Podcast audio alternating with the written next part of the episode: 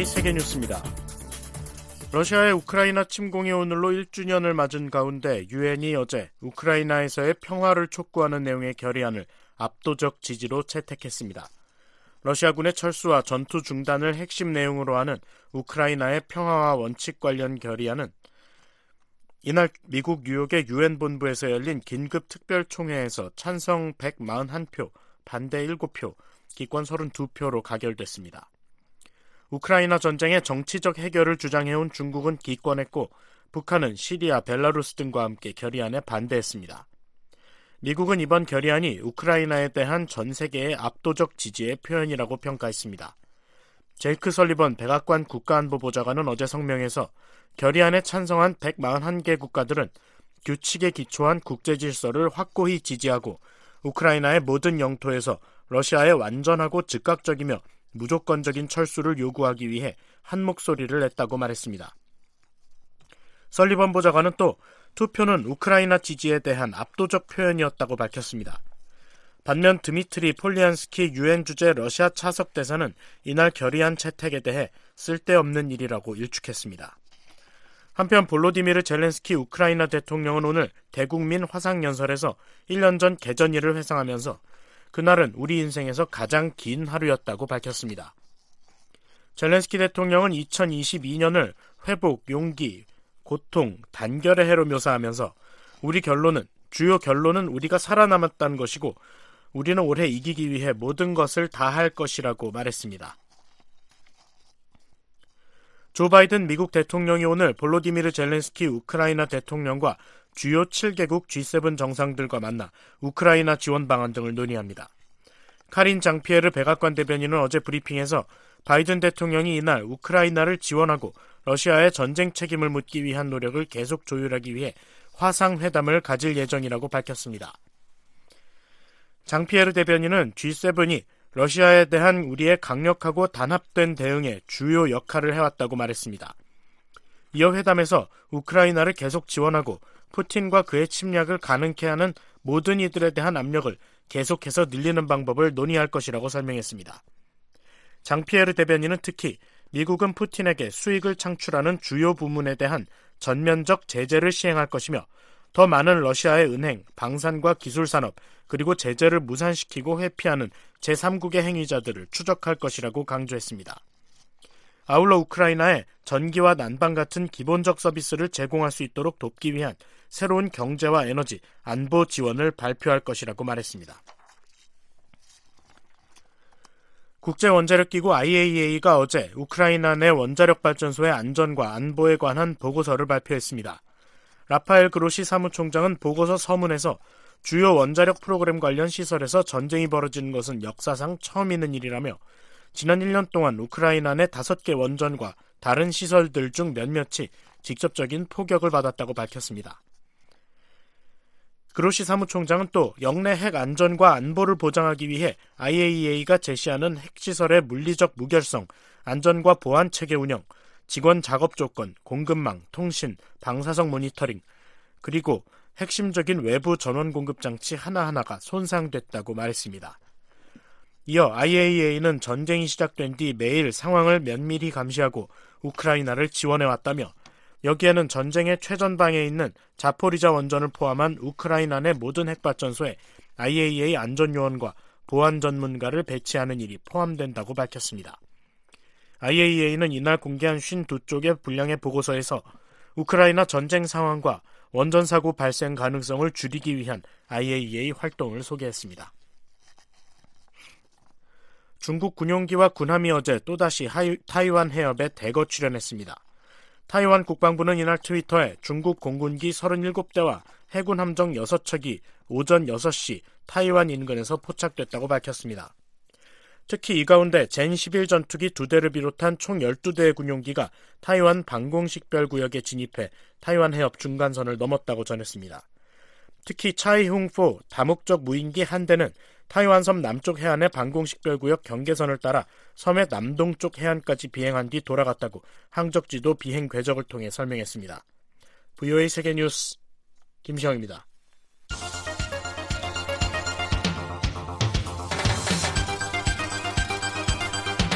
VOA News Today. 여러분 안녕하십니까? 2023년 2월 24일 금요일 VOA 뉴스 투데이 2부 시작하겠습니다. 진행의 노시창입니다. 이 시간에 보내드릴 주요 소식입니다. 북한은 미국이 연합훈련 등 적대적이며 도발적인 관행을 계속 이어가면 선전포고로 간주할 것이라고 위협했습니다.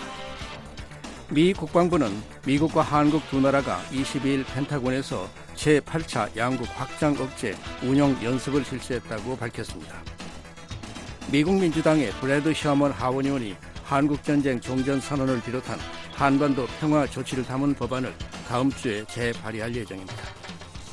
내일 북한 날씨 대체로 맑고 함경남도 남부 동해안은 오전 한때 눈이 내리겠습니다. 아침 최저 기온 영하 22도에서 영하 3도, 낮 최고는 영하 8도에서 영상 7도입니다. 바다의 물결은 동해, 서해 앞바다 모두 0.5 내지 2m로 일겠습니다. 첫 소식입니다. 북한은 미국의 적대적 관행이 계속되면 선전포고로 간주하겠다며 미한 연합훈련과 전략자산 전개를 중단하라고 요구했습니다. 북한은 또 어제 전략순항 미사일 4발을 동해상으로 발사했다고 밝혔습니다. 서울에서 김한영 기자가 보도합니다. 북한의 권정근 외무성 미국 담당 국장은 24일 대외관용 조선중앙통신을 통해 발표한 담화에서 우리의 거듭되는 항의와 경고에도 미국이 북한의 적대적이며 도발적인 관행을 계속 이어가면 선전폭으로 간주될 수 있다는 것을 명심해야 할 것이라고 밝혔습니다. 권 국장은 한반도와 주변 지역에서 군사적 긴장 격화의 악순환을 막기 위한 유일한 방도는 미국이 한국에 대한 전략자산 전개 공약을 포기하고 북한을 반대하는 각종 연합훈련들을 중지하는 것과 같은 행동적 입장을 보이는 것이라고 주장했습니다. 권 국장은 특히 미한 국방부가 22일 미 국방부 청사 펜타곤에서 제8차 확장 억제 수단 운용 연습을 개최한 데 대해 북한을 반대하는 핵전쟁 시연이라고 강변했습니다.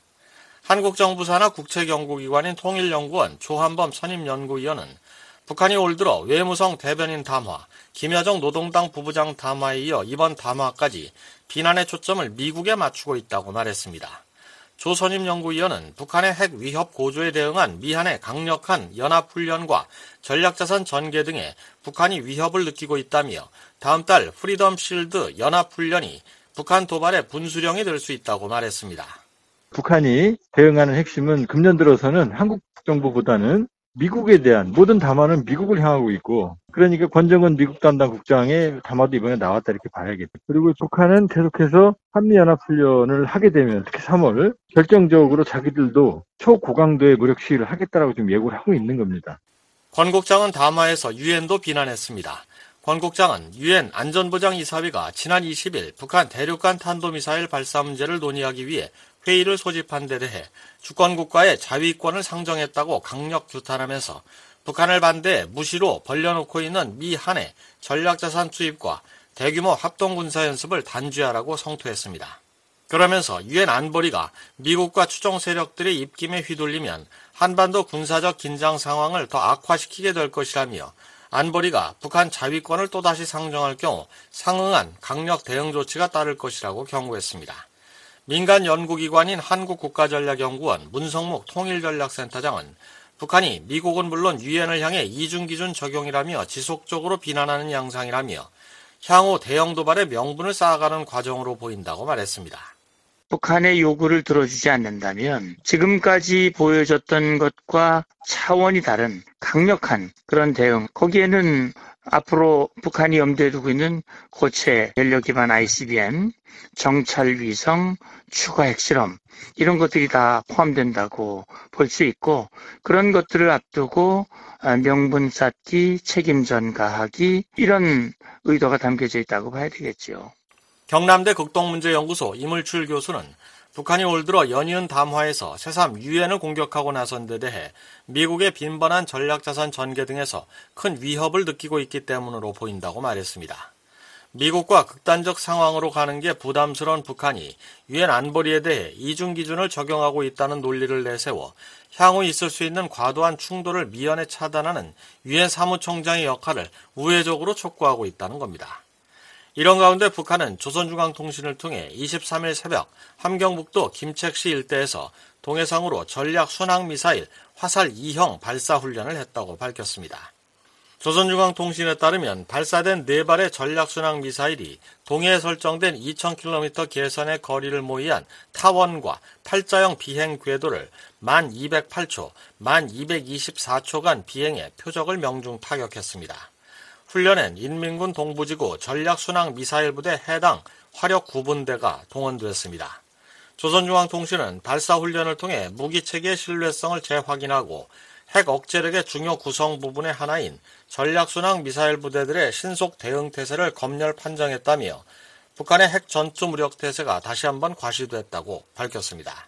하지만 북한의 전략순항 미사일 발사 동향은 미한 정찰 감시 자산에 포착되지 않은 것으로 전해졌습니다.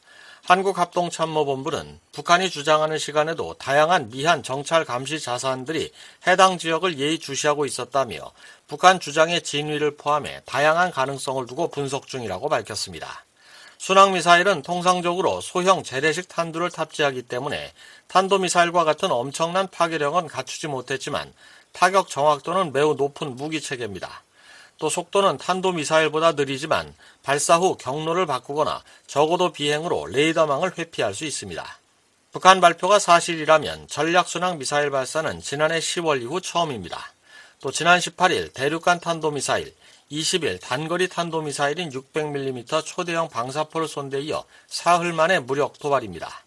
한국통일부는 북한의 발표에 대해 더 이상 무모한 핵과 미사일 도발을 중단하고 주민들의 민생 개선에 매진하라고 촉구했습니다. 북한의 전략순항 미사일 발사 훈련 공개는 최근 동해상에서 미한 1이 이지스 구축함을 동원한 탄도미사일 탐지와 추적, 요격 훈련을 실시한 직후 이루어졌습니다. 또 미한 확장 억제 운용 수단 연습에 대한 반발로도 분석됩니다. 통일연구원 홍민 북한 연구실장입니다. 한미일이 공중연합훈련 하는 것에 맞춰서 공중연합훈련에 참여한 비행기들이 떴던 비행장을 정확하게 타격하는 초대형 방사포로 응사를 한 것처럼 이번에도 똑같이 빈틈과 허점 대응 체계를 보여주는 쪽으로 무기를 등장시켰다 이렇게 볼 수 있습니다. 북한이 그동안 개발해온 전략순항 미사일을 화살 2형으로 명명한 사실이 공개된 것은 이번이 처음입니다. 지난해 10월 발사는 김정은 국무위원장이 참관한 가운데 이루어진 시험 발사였지만 이번엔 정규 부대에 의한 훈련이라고 밝히면서 실전 배치가 이루어졌음을 강하게 시사했습니다. 김진무 숙명여대 글로벌 서비스학부 교수입니다. 한미의 확장 억제라고 하면서 사실상 자기들이 느끼는 핵 위협에 대해서 어떻게 대응할 것인가라는 것을 작전 계획이나 전력을 노출하고 과시함으로 인해서 위협을 차단하고 거기에 대한 반격하는 능력을 과시하겠다 이런 목적이라고 봐야 되겠죠. 홍민 실장은 북한이 지난해 1월 전략순항 미사일 시험 발사 땐 핵무기 차원으로 언급하지 않다가 10월 발사 때 핵무기 차원의 개발임을 처음으로 밝혔고 이번엔 공식적으로 핵 억제력의 중요 구성 부분이며 핵전투 무력이라고 못 박았다고 말했습니다. 전문가들은 전략순항 미사일의 경우 초대형 방사포보다 탄두 직경이 더 작아 북한의 소형 핵탄두 탑재 능력에 의문을 제기하면서 북한이 다양한 전술핵 투발 수단들을 실전 훈련이라며 공개하면서 미한에 대한 군사적 대응 능력을 과시하고 있다고 보고 있습니다. 서울에서 VOA 뉴스 김환영입니다. 미국과 한국이 확장 억제 운영 연습을 실시하고 북핵 위기 발생 상황을 대비한 양국의 대비 태세를 점검했습니다. 양국 대표단은 미국의 핵잠수함 기지를 방문해 확장 억제의 핵심 수단을 함께 둘러봤습니다. 함지하 기자가 보도합니다.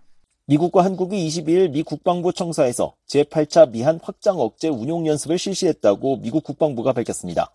국방부는 23일 보도자료에서 2022년 11월 3일 제54차 미한 안보협의 회의에서 한국과 미국 국방장관은 매년 확장 억제 수단 운용 연습을 하기로 약속했다며 이번 확장 억제 수단 운용 연습은 한국 윤석열 정부 출범 후 처음 실시된 것이라고 설명했습니다.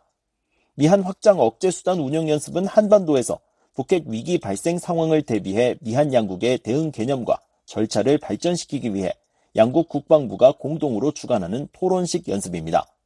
이번 연습에서는 시타르트 모한다스 미 국방부 동아시아 부차관보와 리처드 존슨 핵 대량 살상 무기 대응 부차관보가 공동으로 미국 대표를 맡았으며 허택은 한국 국방부 국방정책실장이 한국 대표단을 이끌었습니다.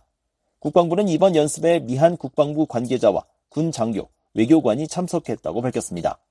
특히 한국 국방부와 합동참모본부, 정보본부, 외교부를 비롯해 미국의 국방부와 합참, 국방정보국, 전략사령부, 주한미군 사령부, 국무부 등 미한 국방 외교 핵심 당국자가 자리했으며 참석자들은 북한의 핵과 미사일 역량이 진화하는 상황에서 동맹의 억지력과 대응 태세에 대한 다양한 접근법에 대해 심도 있는 토론을 벌였다고 덧붙였습니다.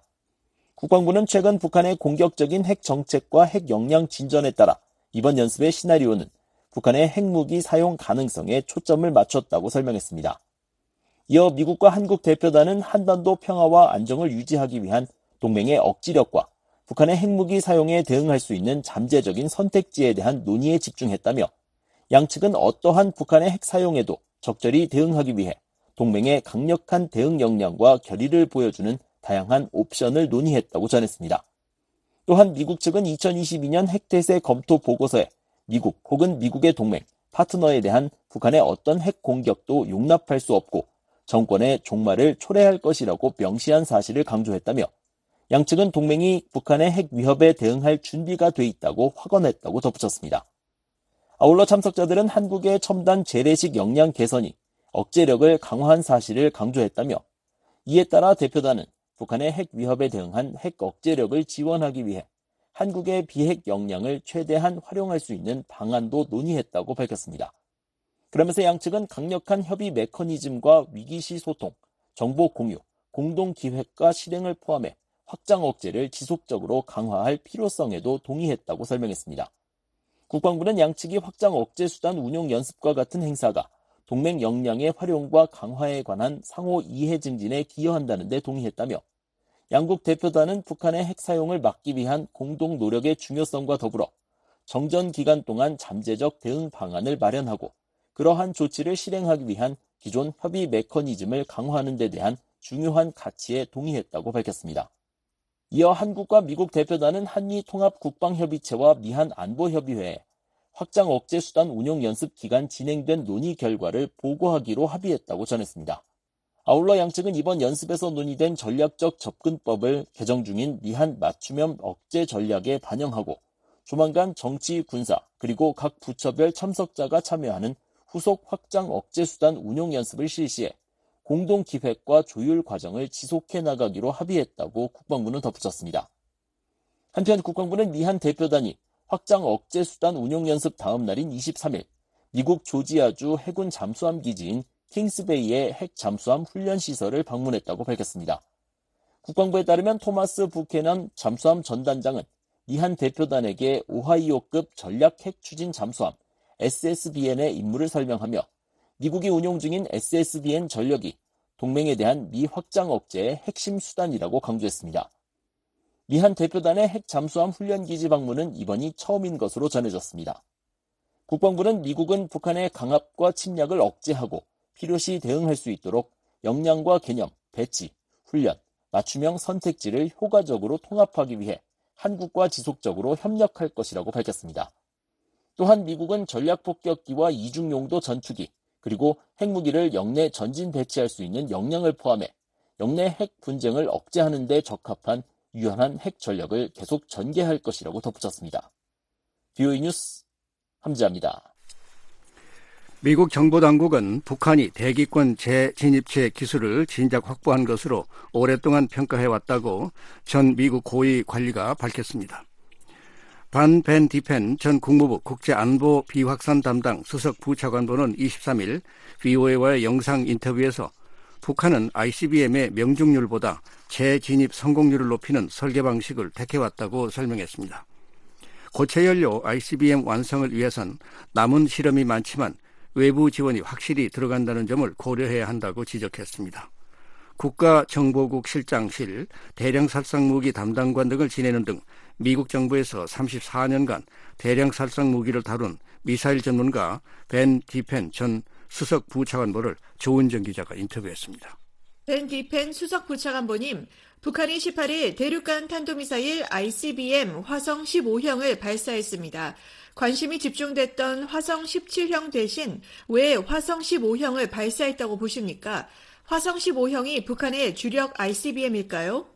As usual, we don't really know why North Korea did what it did, but uh, there are good reasons for them to have tested the Hwasong 15. First of all, 항상 그렇듯 북한의 의도를 정확히 알 수는 없지만 화성 15형을 시험할 만한 충분한 이유가 있습니다. 화성 15형은 2017년에 실전 배치됐을 텐데 현장에 배치된 부대는 임무를 제대로 수행할 수 있는지 확인하기 위해 주기적으로 미사일을 시험 발사합니다. 화성 15형 시험 발사는 성공한 적도 있고 실패한 적도 있습니다. 미사일의 신뢰성을 위해 다시 시험했을 수 있습니다. 화성 15형 이외에 화성 17형도 실전 배치됐습니까? 아니면 여전히 개발 단계인가요? It's unclear. It may well be the fact that North Korea paraded uh, 11 or 12 확실하진 않지만 북한이 인민군 창건 75주년 열병식에 화성 17형 이동식 발사 차량을 11기에서 12기 동원한 것은 화성 17형을 실전 배치한 것으로 간주한다는 신호입니다. 북한은 또 화성 17형 운영부대도 창설한 것으로 드러났습니다. 따라서 실전 배치됐을 수 있지만 확실하진 않습니다. 벤 디펜 수석 부차관보님, 화성 15형과 화성 17형 모두 실전 배치 혹은 그 직전 단계인 것으로 판단하시는 것 같은데요. 둘 다 시험 발사를 몇 번 하지 않았죠. 그런데 이미 실전 배치됐다면 더 이상 시험 발사를 할 이유가 있을까요? You know, there are two basic reasons to to fire a missile, uh, unless you're just doing it for political reasons, uh, either to help develop the missile or modifications to the missile, 정치적인 측면 외에 미사일을 시험 발사하는 데는 두 가지 기본적인 이유가 있습니다. 미사일을 개발하거나 개량하기 위해서고 또 다른 이유는 작전 부대가 현장에서 병력을 훈련시키고 숙련된 상태를 유지하기 위해서입니다. 최근 시험 발사된 화성 15형과 화성 17형은 모두 첫 시험 발사 때보다 향상된 개량형입니다. 추진체, 추진체 연결부, 탄두부 모양 등을 개량했죠. 북한은 이번 화성 15형 발사가 기습 발사 훈련이었다면서 명령에서 발사까지 몇 시간밖에 안 걸렸다고 했습니다. 우려할 만한 진전인가요? 또 북한이 주장했던 사전 연료 주입 체계, 즉 앰플 방식을 이용했을까요? Again, all we have to go on is what the North Koreans said. We don't know that that's what's actually what actually occurred. Uh, we also don't know what 우리는 북한의 발표만 들었을 뿐 명령이 내려졌을 때 미사일과 발사 부대가 실제로 어떤 상태였는지 알 수 없습니다. 하지만 흥미로운 건 북한이 몇 년 전 언급한 앰플을 다시 거론했다는 겁니다. 북한이 뭘 말하는지 정확히 알 수는 없지만 공장에서 미사일 연료를 주입한 뒤 배치 과정 내내 미사일에 연료가 채워져 있다는 것을 의미할 겁니다. 액체 연료 미사일은 고체 연료 미사일에 비해 연료 주입 시간이 길고 연료 주입을 하는 동안에는 공격에 취약한 것으로 알려져 있지만 앰프라를 하면 그런 문제가 없다는 것을 뜻합니다. 반면 미사일의 연료가 항상 채워져 있으면 운송 때 매우 무겁고 상당한 안전 문제가 따릅니다. 북한이 소련의 옛 기술을 다수 갖추고 있고 연료 앰플도 소련이 수십 년 전 개발한 기술임을 감안하면 북한도 앰플화를 한 것으로 볼 수 있지 않을까요? Yes, I mean there's certainly no reason why it, it couldn't, because uh, the you know the real the, the real building block for it are the types of missile propellants that are used in these missiles. 하지 못할 이유가 없습니다. 이런 미사일에 사용되는 추진체는 수년간 미사일에 장착될 수 있도록 소련이 특별히 설계했죠. 부식성이 매우 강한 다른 추진체들과는 다릅니다. 벤 디펜 수석 부차관보님, 미 전략사령부는 지난 9일 캘리포니아주 반덴버그 기지에서 미니트맨 3를 시험 발사한 뒤 재진입체가 비행하는 모습을 공개했는데요. 공개된 사진에서는 미니트맨 3의 재진입체가 온전한 형태를 보였습니다. 이에 반해 일본 항공자위대 전투기가 촬영한 화성 15형의 재진입체 추적 물체는 여러 조각이 난 형태인데요. 두 미사일을 비교할 때 북한이 과연 재진입 기술을 갖췄다고 볼 수 있을까요? Probably what you saw in the Japanese photos was not the reentry vehicle, but was probably the second stage of the missile reentering. And of course, there's also differences in the 아마도 일본 사진에서 본 것은 재진입체가 아닌 2단 추진체 재진입 모습이었을 겁니다. 또 카메라 차이도 있습니다. 미국은 미사일 실험을 관찰하기 위해 특별히 개발한 카메라들로 사진을 찍습니다. 따라서 미국의 사진은 매우 초점이 잘 맞고 선명합니다. 북한이 ICBM 재진입체를 작전 궤도에 성공적으로 안착시킬 수 있는지 확신할 수는 없지만 대부분의 분석가들과 미국 정보 당국은 오래전부터 북한이 그렇게 할 수 있다고 평가해 왔습니다. 북한은 탄두부가 더 크고 무겁고 뭉퉁한 옛날 기술을 사용해 대기권 재진입 성공률을 높일 겁니다. 미국은 ICBM의 정확도를 최대한 높이려고 합니다. 하지만 북한처럼 도시의 핵무기를 떨어뜨리는 것이 목표라면 그 정도로 정교한 재진입체가 필요하지 않습니다. 또한 북한의 미사일은 충분히 크기 때문에 무거운 재진입체를 달아도 괜찮습니다. 북한은 지금까지 ICBM을 고각으로만 발사했는데도 재진입 기술을 실험할 수 있었을까요? You know, they've probably decided that that's good enough for them. Uh, we have to remember that the North Koreans historically have used very different test practices. 아마도 고각 발사만으로 충분하다고 결정했을 겁니다. 북한은 전통적으로 미국, 소련, 그리고 지금의 러시아와 매우 다른 방식으로 실험을 진행해 왔습니다. 북한은 상대적으로 실험을 별로 많이 하지 않고 실험이 미사일의 실행 역량을 완전히 반영하지 못하더라도 실전 배치할 수 있다고 판단합니다. 벤 디펜 수석 부차관보님, 북한 인민군 창건 75주년 열병식에 화성 17형 ICBM이 12기 동원됐는데요. 미국의 44개 지상 발사 요격 미사일 등 미사일 방어망을 무력화할 수 있는 수준이라고 평가하십니까? Depends which end of the telescope you're looking through. If you're looking through the end of the telescope of a U.S. planner, you would have to assume that 미군 작전 참모인지 북한군 작전 참모인지에 따라 다른 판단을 할 겁니다. 미군 작전 참모라면 각 미사일당 요격 미사일을 4개씩 사용하면 11개만 막을 수 있고 12번째 적국 미사일은 통과할 것이라고 가정할 겁니다. 하지만 이것은 여러 조건을 고려해 내리는 판단입니다. 재래식 전투 중 북한의 미사일 발사대 12개가 하나도 파괴되지 않았고 미사일 12개가 모두 성공적으로 발사돼 대기권에 재진입했다는 것을 상정하는 겁니다. 그런데 북한의 미사일 시험 발사에서 우리는 많은 기술적 문제들을 확인하곤 했습니다. 또한 미사일 하나당 요격 미사일을 4개 배치할 것이라고 가정한 경우입니다. 북한군 작전 참모라면 이런 불확실성 때문에 아직 미국 미사일 방어망을 확실히 무력화할 수 없다고 판단할 겁니다. 하지만 북한은 궁극적으로 발사대와 미사일, 탄두를 충분히 만들어 미국의 미사일 방어 체계를 압도할 목적을 가지고 있습니다. 그래도 미사일 방어 체계는 북한의 셈법에 여러 불확실성을 제기한다는 점에서 중요합니다. 또 미사일 방어 체계는 소규모 공격, 우발적 발사, 특정 대상의 우선적 방어에 유용합니다. 따라서 미사일 방어는 미국 확장 억제의 신뢰성을 강화하는 데 큰 역할을 합니다. 북한 미사일이 미국으로 날아올 때 미국이 지상 발사 요격 미사일만 동원하지는 않겠죠? The most likely scenario is a crisis turns into a conventional war, which then at some point the North Koreans presumably decide to use nuclear weapons. 가능성이 가장 큰 시나리오는 위기가 재래식 전쟁으로 바뀌고 어느 순간 북한의 핵무기 사용 결정을 내리는 것이라고 생각합니다. 재래식 전쟁 단계에서 미국과 한국은 정상적인 전투작전의 일부로서 무엇보다 북한의 미사일 발사대를 파괴하려 할 겁니다. 따라서 북한군 작전 참모는 재래식 전투 과정에서 일부 ICBM이 파괴 것이고 가정해야 하죠. 벤 디펜 수석 부차관보님, 북한이 개발 중인 고체 연료 ICBM을 올해 안에 시험 발사할 가능성이 있는 것으로 한국 군 당국은 보고 있습니다. 북한은 고체 연료 기술을 어느 정도 진전시켰습니까? Well, first of all, North Koreans have made a lot of progress in, in solid propellants, and one of the big mysteries is how did that happen?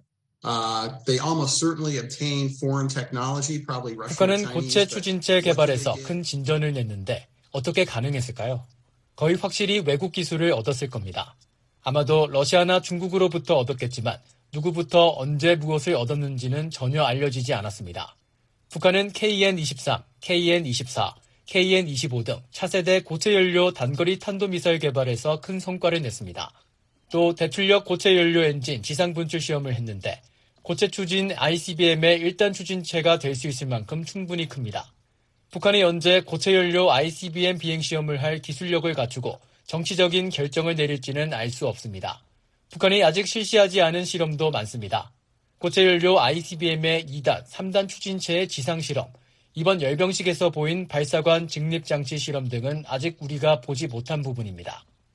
북한 미사일에서 외국 기술의 흔적이 보입니까? You, you certainly do. Uh, for example, the KN-23 uh, looks very much like the Russian Iskander short-range ballistic missile. Uh, 물론입니다. uh, KN-23은 the, uh, 러시아의 이스칸데르 단거리 탄도 미사일과 매우 비슷합니다. 무스단 중거리 미사일은 옛 소련의 SSN-6 잠수함 발사 탄도 미사일과 매우 비슷합니다. 그런 방식으로 흔적을 확인할 수 있습니다. 이에 더해 수년간 러시아와 옛 소련, 중국의 기술이 북한으로 들어간 징후가 많습니다. 또한 북한은 고체 연료 추진 미사일 개발에 성공적이었습니다. 고체 연료 추진 미사일 개발에는 전문적인 제작 기술이 필요한데 미사일이 커질수록 더 어려워집니다. 지금까지 북한의 성공은 스스로 이뤘다고 믿을 수 없습니다. 북한은 20일 발사한 600mm급 초대형 방사포를 전술의 공격 수단이라고 주장했는데요. 초대형 방사포에 핵탄두를 탑재할 수 있다고 보십니까? This system that they, they, they call the 600 millimeter or the uh, super heavy multiple launch rocket is the same thing as we call the KN-25 북한이 초대형 방사포라고 부르는 것은 KN-25 단거리 탄도 미사일입니다. 이 미사일은 핵탄두를 탑재할 만큼 충분히 큰 것으로 여겨져 왔고 북한은 이 무기를 소위 전술 핵무기와 직접적으로 연계해왔습니다. 하지만 우리는 북한이 이 KN-25에 탑재할 만큼 소형화한 핵탄두를 개발했는지 알 수 없습니다. 또 북한이 보유한 상대적으로 적은 수의 핵무기를 핵무기 탑재가 가능하다고 주장하는 모든 운송수단에 어떻게 할당할 것인지 알 수 없습니다. 벤 디펜 수석 부차관보님, 우리가 살펴본 대로 북한은 ICBM과 단거리 미사일 역량을 모두 고도화하고 있습니다. 북한의 미사일 기술 증진이 미국의 확장 억제를 약화시키지 않을까요? whether we know it or not, we've been living in that world since 2017 when the North Koreans first flight tested ICBMs and when they probably started deploying the, the Hwasong 15. 그 문제는 항상 있었습니다. 북한이 ICBM을 처음 시험 발사하고 화성 15형을 실전 배치하기 시작한 2017년부터 우리는 이미 그런 환경에 놓였습니다. 미국은 북한에 대해 엄청난 핵 우위를 가지고 있으며 북한이 파괴할 수 없는 장소에 핵무기를 보유하고 있다는 것을 기억해야 합니다. 미한 동맹은 북한보다 재래식 전력도 월등합니다. 따라서 확장 억제 토대가 매우 견고하죠. 냉전 당시 소련은 미국과 핵균형을 이루고 있었고 나토에 대해서는 핵 우위를 가지고 있었음에도 불구하고 우리는 유럽에 대해 확장 억제를 유지했고 냉전도 승리했습니다. 우리는 현재 상황에서 재래식 전력과 핵 전력에서 북한보다 우위를 갖고 있기 때문에 실효적인 확장 억제를 유지할 수 있다고 낙관할 수 있습니다. 지금까지 반 벤 디펜 전 국무부 국제안보 비확산 담당 수석 부차관으로부터 북한의 미사일 역량과 외부 지원 의혹에 대해 들어봤습니다. 인터뷰에 조은정 기자였습니다. 한국의 이효정 통일부 부대변인은 오늘 정례 브리핑에서 올해부터 북한 풍계리 핵실험장 인근 지역 출신 탈북민을 대상으로 피폭 전 전수 조사를 한다고 밝혔습니다. 이 부 대변인은 정부는 최근 풍계리 핵실험장 주변 방사능 누출 가능성이 제기되는 데 대해 우려를 갖고 지켜보고 있다며 이같이 말했습니다. 통일부는 2006년 1차 핵실험 이후 탈북한 길주군과 인근 지역 출신 탈북민 881명 중 당사자의 동의를 얻어 대상자를 선정한 뒤 피폭 검사를 진행할 계획입니다. 한국 내 대북 인권단체인 전환기 정의 워킹그룹은 지난 21일 북한이 여섯 차례 핵실험을 감행한 풍계리 핵실험장 인근 주민 수십만 명이 방사성 물질의 유출 영향권에 둔다고 경고하는 내용의 보고서를 발표한 바 있습니다.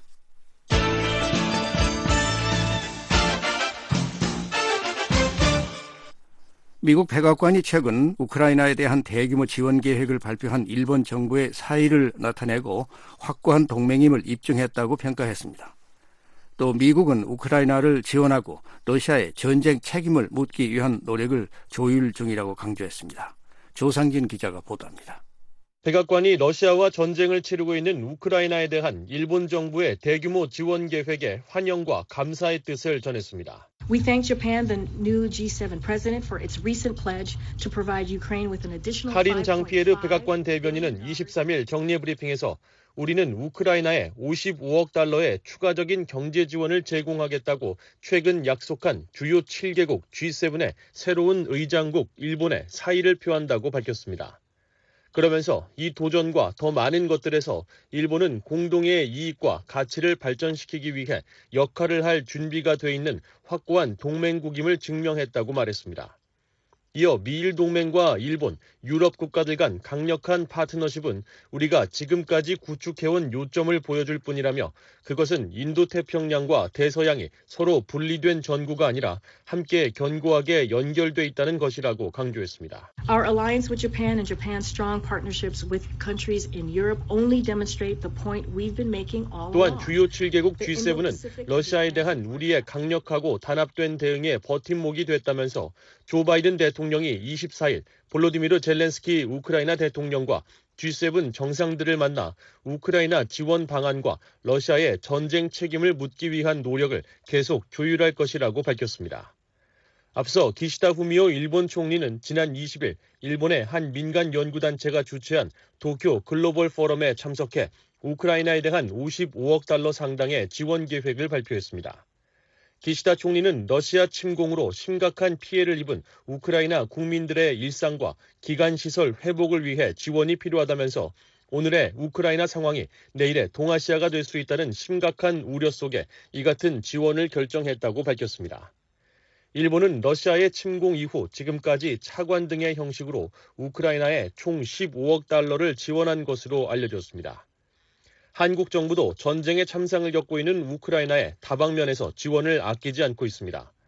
한국 정부는 지난해 3월부터 우크라이나 정부와의 협의를 바탕으로 각종 의료품을 비롯한 인도적 지원 물품을 직접 지원하고 국제기구를 통한 기금 지원 등 간접 원조를 제공해 왔습니다. 또 박진 한국 외교부 장관은 23일 서울 외교부 청사에서 포노마렌코 주한 우크라이나 대사를 면담한 자리에서 한국이 글로벌 중추국가로서 우크라이나 전쟁 종식과 평화 회복에 기여하기 위한 국제사회 노력에 적극 동참하겠다며 인도적 지원을 중심으로 지속적인 지원을 해나갈 계획이라고 밝혔다고 한국 외교부가 전했습니다. 영국의 일간지 텔레그래프의 지난 21일 보도에 따르면 한국은 러시아의 우크라이나 침공 이후 우크라이나를 지원한 57개국의 기여도 평가에서 아시아 국가 중 가장 높은 27위로 평가됐으며 G7 의장국인 일본보다 3계단 높은 수준을 기록했습니다. 우크라이나에 가장 적극적인 지원을 한 국가는 인접 국가인 폴란드가 꼽혔으며 영국은 2위, 미국은 5위를 기록했습니다. BOA 뉴스 조상진입니다. 북대서양 조약기구 나토 사무총장이 한국의 우크라이나에 대한 군사적 지원에 나서 달라고 촉구한 가운데 나토 회원국인 알바니아가 한국과 나토와의 특별한 관계를 강조하며 한국의 역할에 무게를 실었습니다. 우크라이나에 대한 한국의 인도적 지원도 높이 평가했습니다. 안소영 기자가 보도합니다. 북대서양 조약기구 나토 회원국인 남유럽 국가 알바니아가 나토와 한국은 중요한 파트너 관계라는 입장을 확인했습니다. 알바니아 국방부 대변인은 22일 지난달 서울을 방문한 옌스 스톨텐베르그 나토 사무총장이 한국의 우크라이나 대한 군사 지원을 촉구한 데 대한 비오의 논평 요청에 알바니아 국방부는 특히 지금과 같은 안보 상황에서 나토와 파트너 간의 협력을 높이 평가한다며 이같이 전했습니다. 그러면서 우리는 나토와 한국 간 파트너십을 상당히 독특하고 매우 중요하게 생각한다고 강조했습니다. 한국은 민주주의, 법치와 국제 질서에 기반한 규칙을 믿는 민주 국가들과의 역사적 관계, 가치를 공유하기 때문이라는 겁니다. 따라서 우크라이나에 대한 러시아의 전쟁에 대응하는 우리의 결의는 이 같은 독특하고 필수적인 파트너십의 힘과 정신을 강조한다고 알바니아 국방부 대변인은 덧붙였습니다. 이어 공동의 안보 문제를 해결하기 위한 협력의 가치를 보여주기 위해서는 아시아 태평양 영내 파트너들과 다른 파트너들의 참여가 매우 시급하다고 강조했습니다. 아울러 알바니아 국방부 대변인은 우리는 우크라이나를 침략한 러시아의 전쟁에 대한 한국의 원칙적인 입장과 우크라이나를 위한 나토의 인도적 지원에 대한 기여도 높이 평가한다고 설명했습니다. 또한 중국에 대응하기 위한 나토와 파트너 간 협력 중요성도 언급했습니다. 알바니아 국방부 대변인은 알바니아는 중국이 우리의 안보와 가치, 이익에 제기하는 도전 과제를 해결하기 위해 나토와 인도 태평양 파트너 간의 협력 강화의 중요성을 존중하며 장려한다고 전했습니다. 한때 북한의 우호국이었던 알바니아는 북한의 불법적인 군사 도발과 무기 개발 등에 적극적으로 규탄 입장을 밝혀오고 있습니다. 최근에는 북한과 러시아 간 무기 거래에 대해 러시아의 우크라이나 침공에서 사용되는 무기에 대해 주목해야 할 부분은 북한의 불법 무기 이전이라며 이는 유엔 안보리 결의를 노골적으로 위반하는 것이라고 비판했습니다. BOA 뉴스 안소영입니다. 미 국무부가 외교적 경로를 이용해 북한의 소장을 전달해 달라는 일본 적군파 테러 피해자와 유족의 요청을 거절했습니다. 북한과 외교 관계가 없고 북한이 헤이그 협약국이 아니라는 이유를 들었는데 다른 미국인의 대북 소송에도 영향을 미칠 것으로 보입니다. 함지하 기자가 보도합니다. 북한을 상대로 40억 달러의 소송을 제기한 일본 적군파 테러 피해자 등이 국무부의 외교적 경로를 통해 소장을 전달할 수 없게 됐다고 재판부에 밝혔습니다. 피해자의 변호인은 22일 재판부에 제출한 현황 보고서에 국무부로부터 지난 16일 미국 정부는 외교 채널을 통한 사법 문건 전달을 포함해 북한의 정상적인 영사 서비스를 제공할 수 없다는 답신을 받았다고 명시했습니다. 앞서 일본 적군파 요원이 일으킨 테러 사건으로 사망한 카르멘 크레스포 마티네즈 등의 상속인 그리고 부상자와 가족 등 131명은 지난해 5월 30일 북한 정권을 상대로 약 40억 달러의 손해배상 소송을 제기했습니다. 일본 적군파 요원 3명은 지난 1972년 5월 이스라엘 텔아비브 로드 공항 구내에 수류탄을 투척하고 자동 소총을 난사해 26명을 숨지게 하고 80여 명을 다치게 했습니다. 북한은 적군파의 테러 모의를 돕고 일부 테러범들을 훈련하는 등 사건의 배후로 지목돼 이번 소송의 피고로 이름을 올렸습니다. 피해자 측은 지난해 7월 소장 원문과 한글 번역본, 소환장 등을 담은 우편물을 평양으로 발송했지만 이 우편물은 미국을 떠나지도 못한 채 워싱턴 DC 연방 법원으로 반송됐습니다.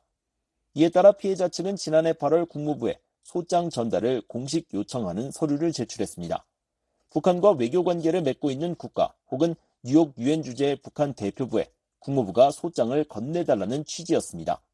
하지만 국무부는 약 7개월 만에 이 같은 요청에 최종 불가 결정을 내린 것입니다. 이날 변호인이 현황 보고서에 첨부한 국무부의 답신에 따르면 국무부 법무실은 미국과 북한은 사법적 지원과 관련한 어떤 조약 관계도 맺고 있지 않다고 밝혔습니다. 이어 북한은 사법 문건 송달에 관한 헤이그 협약의 당사국이 아니며 여기에 더해 미국은 북한과 외교 관계를 맺고 있지도 미국 대표단을 북한에 두고 있지도 않다고 설명했습니다.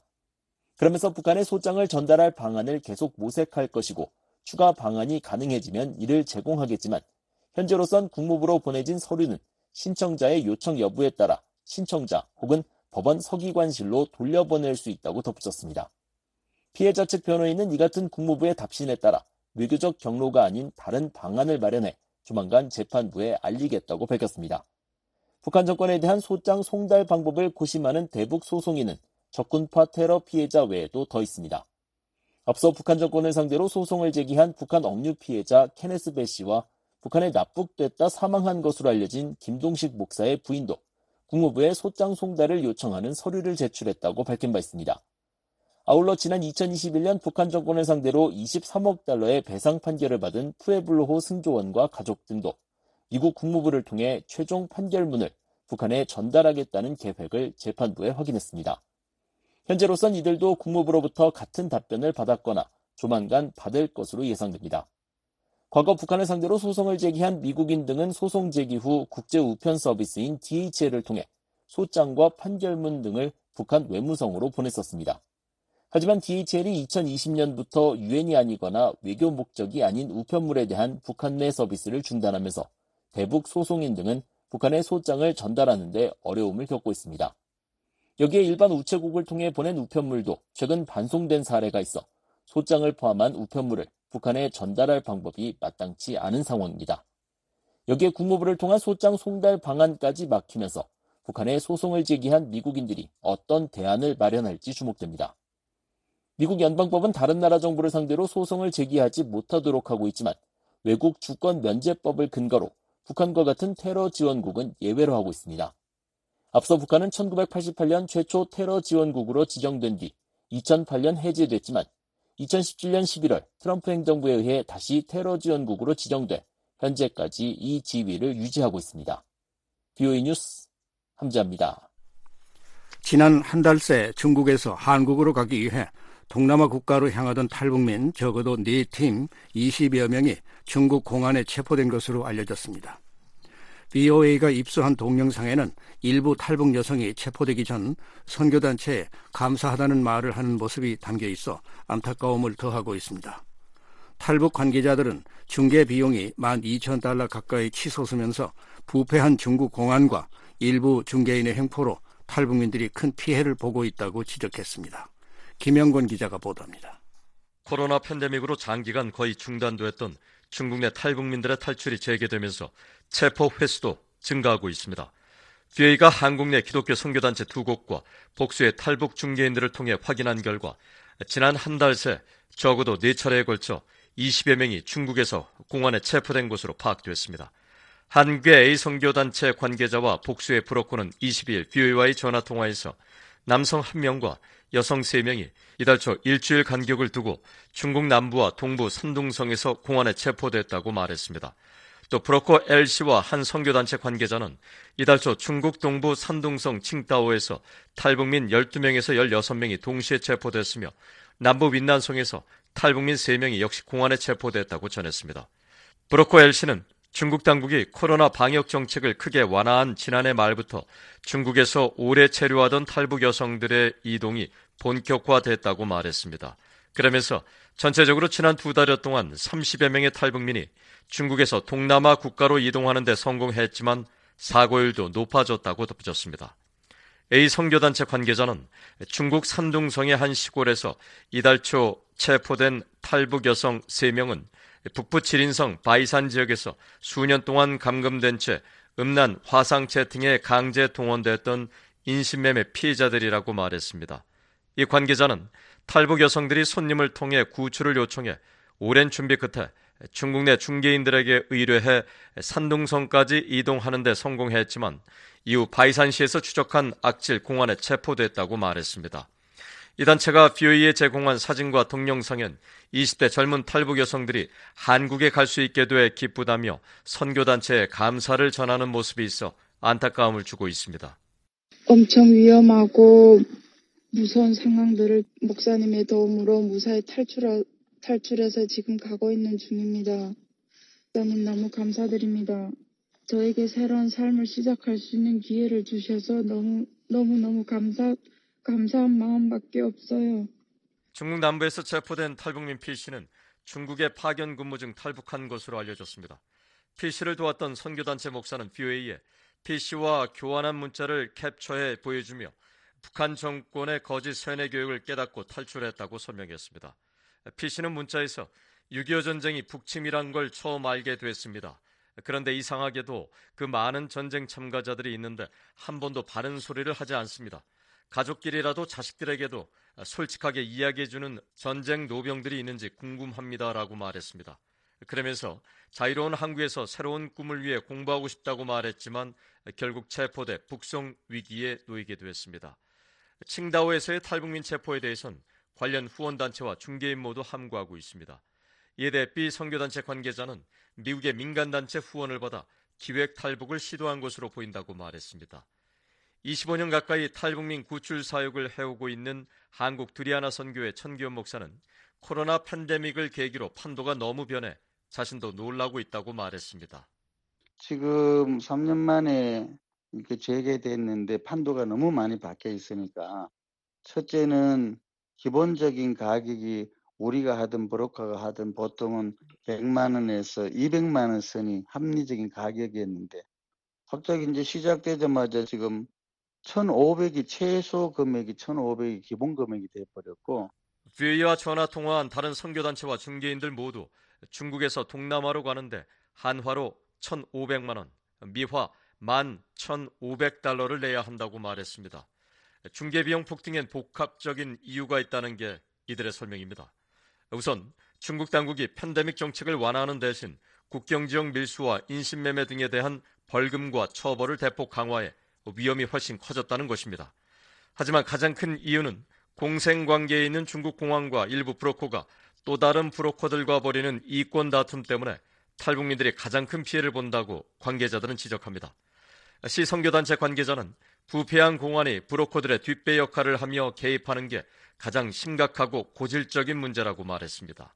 저쪽 거 하나 터트려줘서 공안한테 저 뭐지 그 큰 공을 세우게 하고 자기 그 돈벌이에서는 그 공안이 또 뒤를 봐주고 예, 이, 이, 그러다 보니까 이제 또 이쪽 또 다른 브로커는 어 그래 나도 뭐 이러면서 결국은 이 모양 저 모양으로 과거에도 그랬고 계속 죽어나가는 거는 이제 결국은 탈북자인 거죠. 일부 탈북단체 관계자는 산둥성 시골과 칭다오에서 발생한 탈북민 체포가 모두 이런 이권 다툼 때문에 발생했다고 말했습니다. 특히 일부 관계자는 북중 국경 도시에서 근무하는 악질 공안 부부의 사진까지 뷰이에 제공하며 이들이 공안 차량을 이용해 탈북민 인신매매, 음란 화상 채팅 사업, 대북 송금, 탈북 브로커 지원 등으로 엄청난 돈을 벌었다고 전했습니다. 이들은 이런 공안들을 중국 당국에 신고해 처벌하도록 해야 하지만 걸림돌이 많다고 말했습니다. 물적 증거를 제시하기 힘든 점, 이들과 유착 관계에 있는 한국 내 브로커가 명예훼손으로 고발할 수 있다는 우려 때문에 누구도 선뜻 나서지 못한다는 것입니다. 한국에서 가장 대표적인 탈북 브로커 중 한 명인 L씨도 이 문제가 가장 심각하다고 지적했습니다. 첫째도 둘째도 브로커들의 경쟁 속에 공안들이 항상 끼어 있어 힘들다는 것입니다. 한국 갈렙 선교의 김성훈 목사는 탈북민 구출이 인도주의 차원이 아닌 하나의 큰 돈벌이 수단으로 전락했기 때문에 이런 악순환이 반복된다고 지적합니다. 크게 보면 어떤 이 탈북이 인권으로 다가가야 되는데 브로커들한테는 돈벌이의 수단이 될 수밖에 없는 그리고 탈북 단체들은 또 그들을 데려온다고 모금을 해야 되니까 결국은 이게 다 돈 속에서 이루어지는 거라서 참 안타까워요. 제가 옆에서 보면 탈북 비용이 폭등하면서 일부 브로커는 무리한 시도를 하다 사고를 내는 것으로 알려졌습니다. 한 탈북 지원 단체와 브로커 H씨는 최근 중국 내 브로커로부터 배를 통해 수십 명을 동시에 한국에 공수할 방법을 찾았다며 탈북민을 연결해 달라는 전화를 받았지만 단호하게 거절했다고 말했습니다. 이 중국인 브로커에겐 한 번 성공하면 100만 달러를 버는 엄청난 돈벌이지만 탈북민들을 사지로 몰 수 없었다는 것입니다. 중국은 팬데믹 기간에도 탈북민들을 계속 체포해 구금하고 있는 것으로 알려졌습니다. 엘리자베스 살먼 유엔 북한인권 특별보고관은 지난해 유엔 총회에 제출한 북한인권 상황 보고서에서 중국 내 불법 체류자로 억류 중인 탈북민이 2천명에 달하며 국경이 열리면 다시 북한으로 송환될 위험이 있다는 정보를 입수했다고 밝혔었습니다.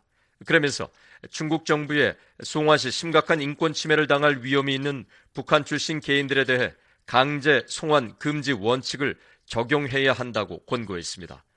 한국 외교부는 중국 내 탈북민 보호에 관한 교의의 질의에 대해 한국 정부는 중국 내 탈북민들이 본인의 의사에 반하여 강제 북송되지 않고 희망하는 곳으로 안전하고 신속하게 갈 수 있도록 다양한 계기에 중국 측에 우리의 우려를 전달하고 협조를 요청하고 있다는 답변을 반복하고 있습니다. 김성원 목사는 구출 비용 폭등으로 지원 단체와 가족을 데려오려는 탈북민들의 시름은 더 깊어지고 있다고 말했습니다. 뒤에 뉴스 김영권입니다. 싱가포르 정부가 국제사회의 대북 제재를 충실히 이행하고 있다는 입장을 밝혔습니다. 자국민이 대북 제재 위반에 계속 연루되는 데 대해 단호히 대처할 것이라고 강조했습니다. 조상진 기자가 보도합니다. 싱가포르 정부가 자국 기업이 최근 대북 제재 위반 혐의로 한국의 독자 제재 대상으로 지정된 데 대해 싱가포르는 북한에 대한 결의를 포함해 유엔 안전보장이사회 결의를 완전하고 충실하게 이행하고 있다고 밝혔습니다.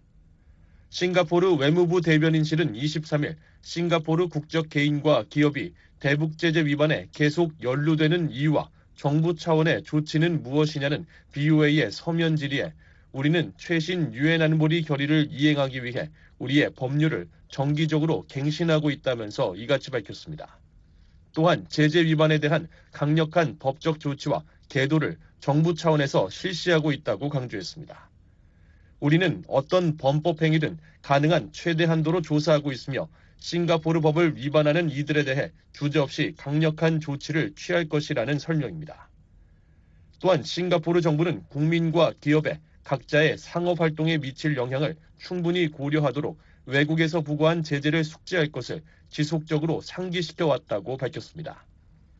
싱가포르는 동남아시아에서 대북 제재를 적극적으로 이행하고 있는 국가로 꼽히지만 싱가포르 국적의 개인과 기업은 최근 대북 제재 위반 사례에 계속 등장하고 있습니다. 앞서 한국 외교부는 북한의 지난 18일 대륙간 탄도미사일인 화성 15형 발사에 대한 대응 차원으로 핵과 미사일 개발, 대북 제재 회피에 관여한 개인 4명과 기관 5곳을 20일 독자 제재 대상에 추가했습니다. 특히 제재 대상에 오른 5개 기관 가운데 싱가포르 국적법인 싱가포르 트랜스 아틀란틱 파트너스와 싱가포르 벨무어 매니지먼트가 포함됐으며 이들 회사는 북한에 불법적으로 유류를 공급한 혐의를 받았습니다. 이에 앞서 지난 2020년엔 북한에 고급 주류를 판매한 혐의로 싱가포르인 림챙휘, 홍냉휘 부부가 실형을 선고받았고 2021년에는 북한과 사업을 벌이며 미 연방수사국 FBI의 수배 대상에 올랐던 탄위뱅이 싱가포르 법원에서 거액의 벌금형을 선고받았습니다. 아울러 미국 워싱턴 DC 연방 법원은 지난해 4월 대북 제재를 위반한 싱가포르 기업에 자금 59만 9,930달러에 대한 몰수 명령을 내린 바 있습니다. 또한 미국 재무부 해외자산 통제실도 지난해 10월 유엔 안보리 결의를 어기고 북한에 유류를 공급한 혐의로 싱가포르 국적자 궈기생과 싱가포르 소재 안파사르 트레이딩, 스완지 포트 서비스 등을 독자 제재 대상에 올렸습니다. VOA 뉴스 조상진입니다. 이상으로 VOA 뉴스 투데이 2부를 마치겠습니다.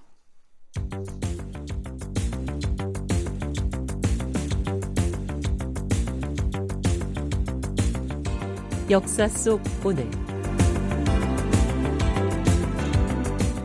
1955년 2월 24일 현대 세계의 온라인 문화를 바꿔놓은 미국의 애플사 창업주 스티브 잡스가 캘리포니아 샌프란시스코에서 태어납니다. 그러나 태어난 지 몇 주 만에 양부모에게 입양됩니다. 스티브 잡스의 생부 압둘 파타 존 잔달리와 생모 조앤 심슨은 위스콘신대 대학원에 재학 중일 때 만났으나 심슨 가족은 잔달리가 시리아인이라는 이유로 결혼에 반대했습니다. 잡스의 생모인 조앤 심슨은 입양 당시 대학을 나오지 않은 잡스 부부가 마음에 들지 않아 주저하다가 스티브를 꼭 대학에 보내겠다는 약속을 받은 후 입양을 허락했고 잡스는 오레곤주 명문 리드 대학에 입학합니다. 그러나 대학 생활 6개월 만에 중퇴하는 등 스티브 잡스는 학교 생활에 어려움을 겪었습니다. 그러다 1976년 스티브 워즈니악과 미국 캘리포니아 로스 알토스에 있는 입양 부모의 집 차고에서 애플을 창업합니다. 30살 때인 1985년에는 자신이 창업한 애플사에서 축출되는 아픔을 겪기도 했지만 10여 년 만에 다시 애플에 복귀하면서 스티브 잡스 본인도 애플사도 부활하게 됩니다. 그러다 스티브 잡스는 2009년 건강상의 이유로 회사를 한동안 떠나 있게 됩니다. 2004년 췌장암 진단과 수술을 받았지만 2009년에 췌장암이 간까지 전이돼 간 이식 수술을 받습니다. 간 이식 후 회사에 복귀한 잡스는 한동안 장기 기증 운동 활동을 활발히 하기도 했습니다. 하지만 끝내 췌장암을 이겨내지 못하고 2년 후 2011년 세상을 떠났습니다. 애플사가 만든 휴대전화 아이폰은 2007년 스티브 잡스가 처음으로 발표를 한 이래 2023년 휴대전화 판매량 20억 대를 돌파했습니다. 2006년 2월 24일 필리핀의 글로리아 아로요 대통령이 국가 비상사태를 선포합니다. 필리핀의 글로리아 아로요 대통령은 일부 군 고위 장교들이 쿠데타 기도 혐의로 체포돼 구금된 데 이어 국가 비상사태를 선포한 것입니다. 마닐라에서는 지난 1986년 People Power 혁명으로 독재자 페르디난드 마르코스를 축출한 지 20주년을 맞아 긴장이 고조되고 있었습니다. 필리핀 국민들은 2006년 2월 25일 People Power 20주년을 맞아 개혁 실패와 부정부패 등을 이유로 아로요 대통령의 하야를 요구하는 대규모 반정부 집회를 열 계획이었습니다. 이러한 때 아로요 대통령이 국가 비상사태를 선포하고 텔레비전과 라디오 연설을 통해 어떠한 반정부 집회도 허용하지 않으며 집회 참가자는 모두 체포될 것이라고 발표한 것입니다. 필리핀 수도 마닐라 시내에 탱크와 군 병력이 배치됐지만 필리핀 시민 5천여 명은 그래도 아로요 대통령의 사임을 요구하는 집회를 열었고 이 과정에서 이를 저지하려는 경찰과 시민들이 충돌해 부상자가 발생했습니다. 결국 국가 비상사태 선포 일주일 만에 아로요 대통령은 법과 질서가 회복됐다고 판단된다며 국가 비상사태의 해제를 발표합니다.